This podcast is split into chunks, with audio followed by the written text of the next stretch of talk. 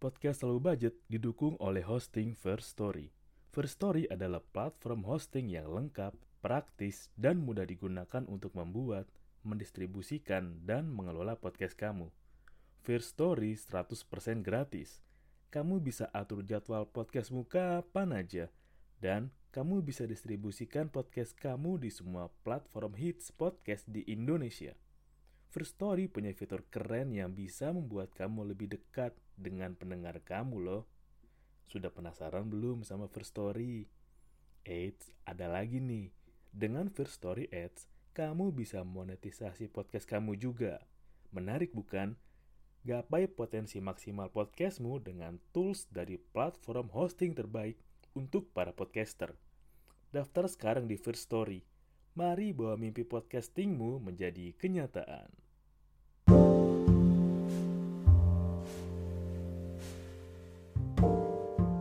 Selamat datang di Siniar Low Budget. Ya hari ini ada berita mengejutkan banget sih. Soal Pak Luhut nentuin harga tiket masuk Borobudur ada di Rp750.000.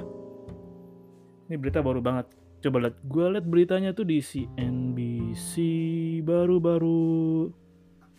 Oh, oke, okay, beritanya baru 5 Juni jam setengah 9 pagi. Dan gue sempat nyantau juga sih kenapa Pak Luhut yang nentuin harga dan kalau nggak salah kan Pak Luhut itu kan di bidang maritim dan investasi ya. Jadi kalau misalnya penasaran kenapa Pak Luhut, gue juga belum tahu sih alasannya by datanya. Tapi kalau dilihat dari jabatannya, kayaknya hmm, Pak Luhut berperan juga sih buat meningkatkan atau mengambil kebijakan yang berpengaruh sama investasi di Indonesia. Berupa apa ya? Berupa datangnya turis. Karena kan kalau misalnya ada turis berkunjung ke Indonesia, artinya tuh ada dana yang masuk. Uh, logikanya begini deh, kalau misalnya lo masih uh, penasaran. Kayak misalkan lo datang nih, lo berkunjung ke um, Singapura. Nah, lo otomatis ketika berkunjung ke Singapura bawa duit dari sini kan, misalnya bawa bekal 3 juta, 3 juta atau 5 juta lah, lo ke Singapura buat tiga hari misalkan. Nah, duitnya itu lo mesti konversi dulu ke mata uang Singapura. Jadi ya, dan uang yang lu bawa pun lu belanjakan di barang-barang Singapura. Jadi ya uang lu lu belanjakan di Singapura dan uang lu ya masuk ke kas negara Singapura. Jadi kalau menurut gue sih emang Pak Luhut bertanggung jawab ya terhadap meningkatkan apa itu dan kedatangan turis itu pokoknya salah satu investasi di kita dan maritim juga. Gue sempet pernah baca juga deh maritim itu berarti bagaimana kita hmm, maritim maritim kayak mempertahankan tanah air deh apa gue salah ya? Gue pernah baca maritim maritim jadi kayak bagaimana lo mempertahankan kemaritiman lo dan ya sih kenapa lo tanya Pak Luhut lagi? Pak Luhut lagi bisa jadi karena gue kemarin dapat juga sih alasan yang logis kalau misalkan kenapa Pak Luhut ditunjuk lagi. Nah ada kemungkinan ada beberapa kemungkinan dan yang bisa gue logika kan kenapa Pak Luhut lagi yang dipilih untuk jabatan. Kemarin ya ada penanganan air, minyak goreng. Bisa jadi emang karena emang Pak Luhut yang kerjanya cepat, termasuk COVID kita juga nggak tahu kan bagaimana kerja teknis timnya. Karena kerjanya cepat hmm, dan selesai. Nah, cepat dan selesai atau ya emang Pak Luhut termasuk orang yang punya banyak channel dan ya mungkin ini juga sih kayak tahu sedikit tentang banyak hal. Jadi ya ketika lo tahu banyak hal, jadi lo kan yang dimintain tolong. Jadi ya apalagi ketika lo punya banyak channel, lo tahu hal itu juga. Maka ya lo yang dimintain sih. Balik lagi ke harga masuk Borobudur yang seharga 750 ribu. Oke, gue coba baca artikelnya sedikit. Jadi emang mengenai Borobudur itu emang dibatasi nih. Orang itu yang boleh naik ke sana 1200 orang per hari menurut gue seribu gue pernah ke Borobudur dulu sih waktu dulu banget. Kayaknya kelas 3 atau 5 SD ya. Gue gue pakai ya gue masih outfitnya dan karena mitos di Borobudur kan kalau lo masuk ke tangan ke celah-celahnya gitu kan dan lo berhasil menyentuh patung dalamnya lo bisa buat permohonan dan permohonan lo terkabul. Dulu gitu sih gue tiga tahun dan emang karena zaman dulu banget ya SD itu berarti gue 2005an kali ya itu emang belum sekeren sekarang saya jadi masih ada tangga besi dan masih ada orang yang buang sampah sembarangan, tangannya serentilan gitu, colek-colek, pegang-pegang, kikis-kikis. Jadi emang kelakuannya orang ada aja sih. Jadi kayak misalkan ada gitu orang yang tangannya uh, titil-titil tau nggak? Jadi kayak misalnya lu lagi dia ngorek-ngorek kayu, kayak dulu meja aja di, di di kelas itu di sekolah. Lu ntar ngelopekin meja, ntar lu ada yang congkel apa dulu congkel-congkelin. Nah, masih banyak sih yang gitu yang kelakuan perintilan gitu. Dan ya masih sampah dibuangnya sembarangan karena waktu zaman dulu mungkin ya kesadaran belum tinggi. Dan itu rame banget. Pas gue ke sana juga rame banget gue sama orang tua gue kan sama keluarga juga. Itu weekend dan lagi libur lebaran apa itu juga bener-bener rame sih. Jadi siapa aja boleh naik. Dan ini gue coba baca artikelnya lagi kayak oke kan batasin orang na boleh naik 1200 per hari. Orang asing kita kasih harganya 100 dolar berarti kalau di kurs 1 juta 400 ribu lah. Kalau orang lokal ya turis lokal 750 ribu. Dan anak-anak sekolah itu 5000 dan gue sempat baca juga deh di apa di kutipan Twitter. Mana tadi gue cari ya? Uh, dan ternyata itu nah ketika iya sih pasti orang awam bakal nanya kayak apaan sih? Mahal banget mahal banget. Ya lalu nggak sayang sama warga sendiri di dimahalin anjing. Giliran negara lain juga misalnya negara nggak kayak segitunya. Ya bentar dulu nih. Jadi gue tadi mau pembahasan bagus mana ya? Ini giliran gue mau nyari nggak ketemu. Giliran nggak dicari nongol sendiri. Nah jadi emang nggak cuma di kita juga sih yang berlaku mahal. Jadi kalau lo belum tahu atau masih penasaran gue setuju sih bagaimana gue setuju banget dengan apa yang Pak Luhut lakuin ya. Gue harus adil lah. Mungkin gue juga sekali nanya ya kenapa Pak Luhut lagi Pak Luhut lagi beberapa jabatan tuh kayak ya atau keterlibatan kemarin yang lagi disengketain sama Mas Haris kan. Tapi emang gue juga harus adil. Kalau emang bagus gue harus akuin bagus. Dan kali ini gue setuju. Karena lu tahu sendiri bagaimana tuh Borobudur aja masuk salah satu tujuh keajaiban dunia. Tujuh loh jadi lu tahu nggak sih jumlah negara? Jumlah negara tuh kalau di RPUL ya 114 ya sekarang nambah deh negara-negara lain. Negara-negara itu 114 dan penduduk bumi aja ada 7 miliar. Dan kita punya salah satu dari tujuh keajaiban dunia. 7 dari 7 miliar kita ada salah satunya nih yang bisa didatengin. Atau dari 114 negara 7 benua 7 samudera kita ada salah satunya Borobudur. Dan Emang Borobudur megah banget sih. Gue juga pernah baca di salah satu buku lama juga.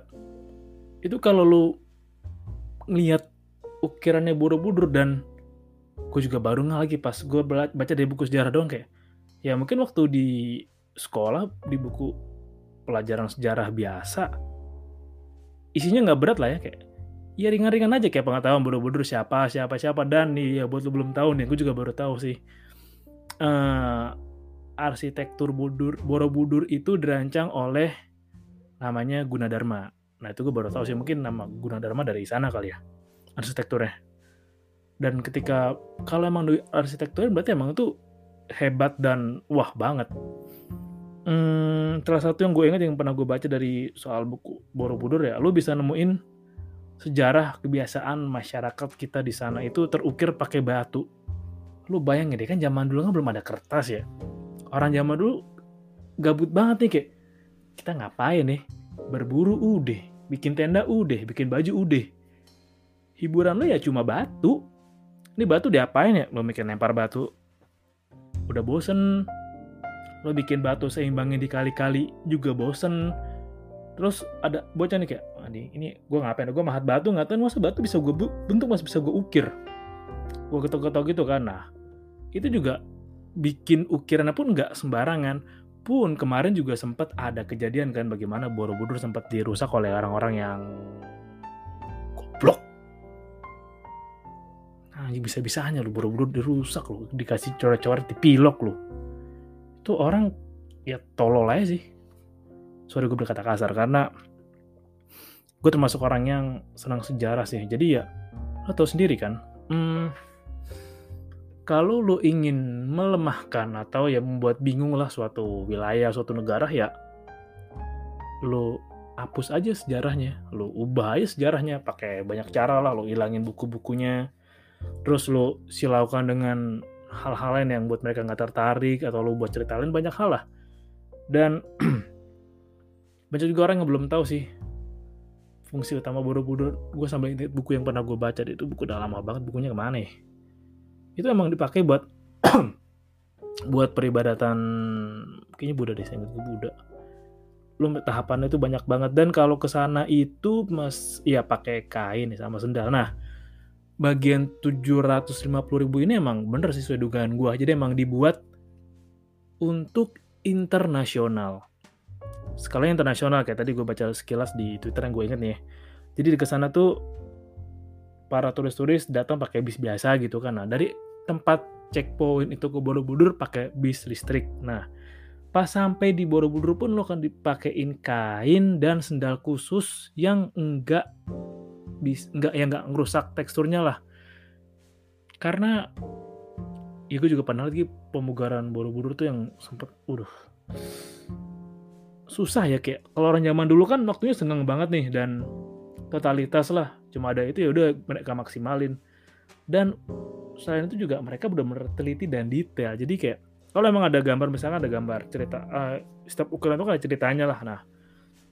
Gue sempat baca juga tadi di thread jadi kalau itu ada yang rusak atau ada yang cuil. Nah itu bikin itu pelan-pelan. Jadi ya dibikin dulu apa namanya ya buat tempelannya itu pakai kuas pelan-pelan kuas kecil gitu kan direkatin pelan-pelan dibentuk pelan-pelan diukir pelan-pelan. Nah perawatannya inilah yang mahal dan pembangunan fasilitas yang di sana ini yang mahal. Karena lu tahu bagaimana kita nggak bisa ngulang sejarah. Kita belum menemukan mesin waktu atau ya kita berada di semesta yang sekarang mungkin kalau lu punya mesin waktu lu sendiri atau lu bisa menjelajah waktu ke dimensi lain ya ya udah nggak apa-apa dosa kalau tau gue bisa balik lagi ke waktu yang lain tau gue bisa ngapa lagi yang apa yang sebelumnya ya serah lu sih tapi kan kita belum menemukan itu sekarang dan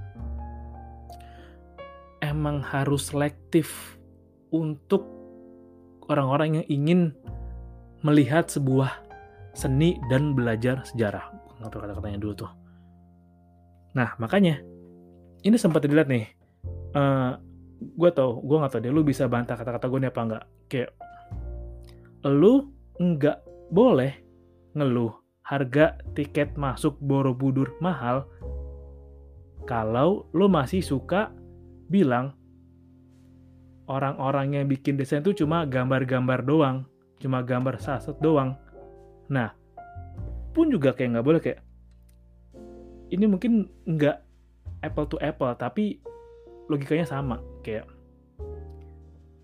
uh, misalkan lu main ke tempat temen lu, temen lu ngoleksi Hot Wheels, terus lu bawa bocah nih bawa ponakan apa ada lu lah apa anak lu lah. Terus anak lu ini nih ngerusakin Hot Wheels punya temen lu dan lu cuma bilang kayak ya nggak apa-apa sih ini gue ganti tiga puluh ribu ini kan udahlah udah gede masih mainan kayak bocah aja. Nah lo kalau masih komen kayak gitu lo nggak boleh bilang masuk tiket borobudur mahal. Karena ada barang-barang yang bisa dibilang tuh langka seni. Sama kayak ini menurut gue ya kayak mengapa Lamborghini itu mahal? Tapi ketika masuk di di kita ya biasa aja kayak. Nah emang mobil Lamborghini mobil Bugatti itu mobil yang penuh dengan seni dan bahkan ada seni dan bahkan ada mobil yang diukir dengan tangan langsung nggak pakai mesin. Nggak salah Rolls Royce apa yang kemarin ya yang pakai tangan gitu lu bisa request langsung bentuknya. Itu emang dibuat sebagai sebuah seni. Mengapa seni mahal? Ah gimana jelasnya kalau mengapa seni itu mahal? Karena ini gue tahu sih kayak lu mesti nangkep. Ini gue pernah bahas juga deh. Lu mesti nangkep vibrasi yang ada di sekitar lu dan lu harus bisa untuk mengejawah mengejawantahkan apa yang ada di pikiran lu. Dan beberapa seni pun emang enggak apa ya bukan untuk semua orang juga sih.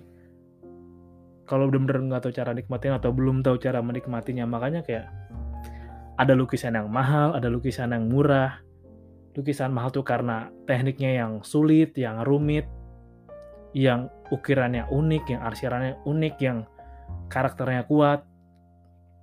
Nah, lu nggak bisa komplain tiket Borobudur mahal kalau lu masih bilang ah ngelukis cuma gambar-gambar saat-saat doang, ah ngedesain cuma gitu doang, ah ngedit film mah tinggal potong-potong doang pakai aplikasi KineMaster juga bisa. Ya enggak seperti itu. Karena emang sebuah seni ya lu nyeni, menyeni, lu jadi pelakon seni lu mengadakan apa yang sebelumnya tidak ada tapi lu wujudkan dari apa yang ada di pikiran lo.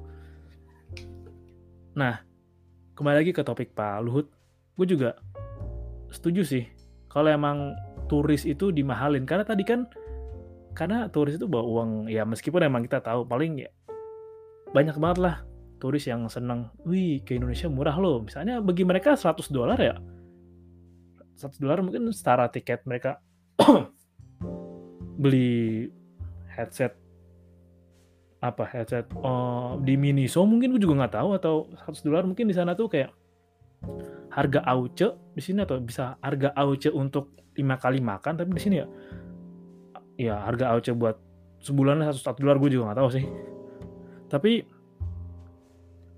hmm, mengapa seni untuk orang luar mahal karena emang selain mereka buat duit buat kita dan ini yang hal yang cukup miris tapi ada di sekitar kita dan gua nggak menolak itu ada kayak orang luar tuh emang masih jauh lebih sadar dalam menghargai sebuah seni. Nah, lu nggak bisa bilang gini juga nih, lu nggak bisa bilang tiket Borobudur mahal kalau ada stupa atau benda-benda sejarah yang hilang. Lu cuma bilang ah benda sejarah doang ya paling itu cuma kendi zaman dulu ah itu paling cuma pajangan belaka zaman dulu. Atau ya lo tau sendirilah bagaimana pencurian di museum kayak ah pencurian di museum biasa aja kok nggak heboh. Ya itu sejarah lu men tuh itu bagian dari nenek moyang lu itu bagian dari leluhur lu. Kalau nggak ada leluhur lu nggak ada lu yang sekarang nggak ada kebudayaan sekarang nah. Gue masih belum tahu sih kenapa banyak kita yang enggan untuk mempelajari sejarah atau karena emang nah. Mungkin salah satunya tuh yang fakta yang kemarin itu lu juga pasti pernah baca deh kayak negara kita itu salah satu negara yang tingkat literasinya rendah dan negara yang belum bisa membedakan opini dan fakta. Oke, jadi kalau opini itu pendapat, fakta itu didapat dari hasil ada yang namanya penelitian atau ada yang namanya uh, riset. Nah, itu fakta namanya. Nah, opini itu bisa diambil dari memberikan persepsi kita akan fakta atau opini ya opini lepas aja udah kayak misalkan uh, opini bisa juga opini nyampah gitu hal yang kayak ini kenapa sih ini apa namanya harga lobster mahal? Ya ya harga lobster mahal. Ya iyalah tumbuh di sini susah orang banyakkan air asin. Coba di air tawar juga seneng dia atau misalkan ah lobster memang buat orang kaya doang bisa makan. Itu kayak itu hanya opini tapi sebenarnya kita bisa aja makan kalau emang dirawat dengan baik pengelolaannya tahu cara atau tekniknya dan mau belajar dari awal tapi itu lain hal lagi. Tapi ya cukup make sense juga sih ketika emang kita belum bisa membedakan antara opini dan fakta. Nah, balik lagi ke bodoh-bodoh kayak suka loncat-loncat tapi nggak apa-apa lah. Dan sejarah itu, oh gini deh gue inget kayak pemugaran ya.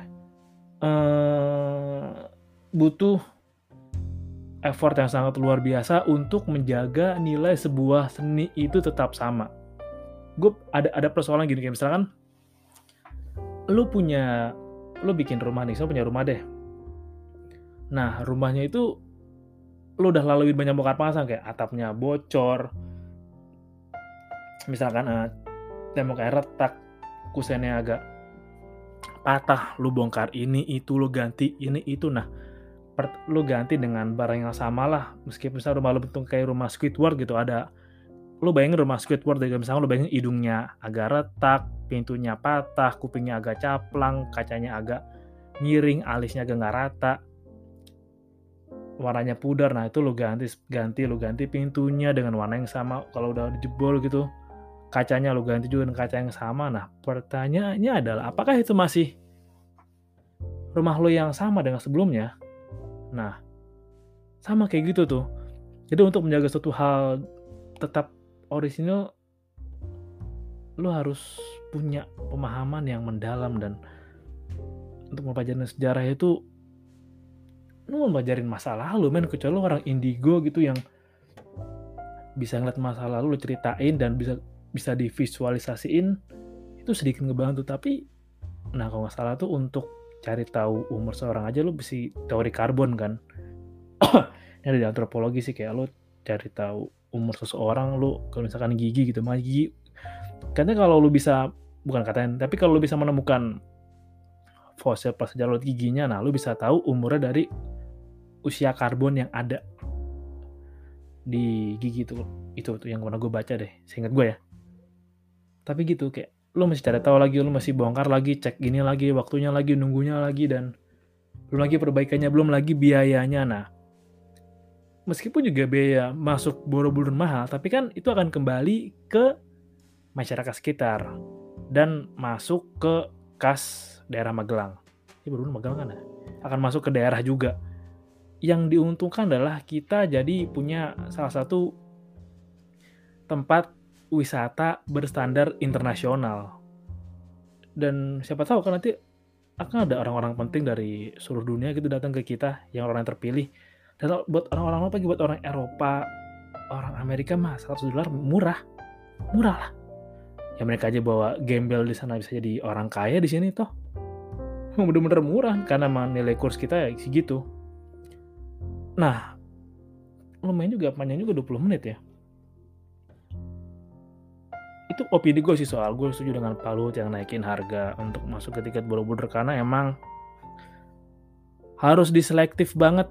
Kita nggak bisa ngulang sejarah, kita nggak bisa kembali ke masa lampau dan kita cuma bisa menjaga bangunan atau ya bangunan prasejarah yang ada dengan sangat baik karena kalau kita udah menjaga suatu bangunan dengan masalah baik, tantangan kita adalah ya alam itu sendiri.